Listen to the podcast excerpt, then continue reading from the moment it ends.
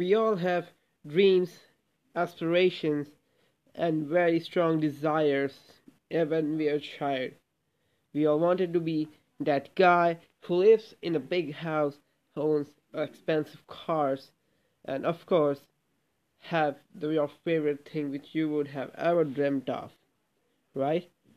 But what is the thing which pulls us back from that stage to a stage when we desire just to earn some amount of ransom money for a living?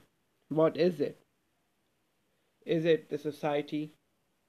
Because it says you cannot do it, or it just says that you should be doing like this, then you think that, yeah, you should be doing like this?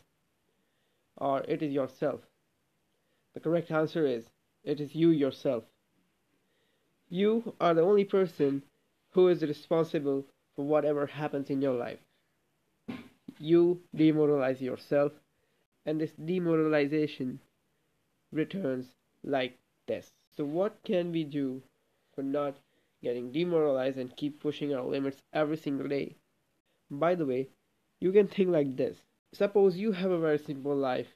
You get a job at 26 years of your age and uh, for uh, for next 20 or 30 years you do work for that company or for someone or you can say for that amount of period of time until unless you're not until unless you're unable to work.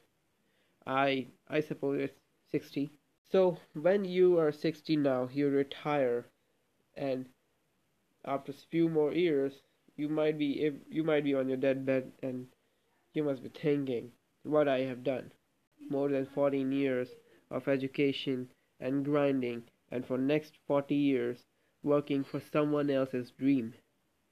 Is that what you want? Does it does it sound worthy?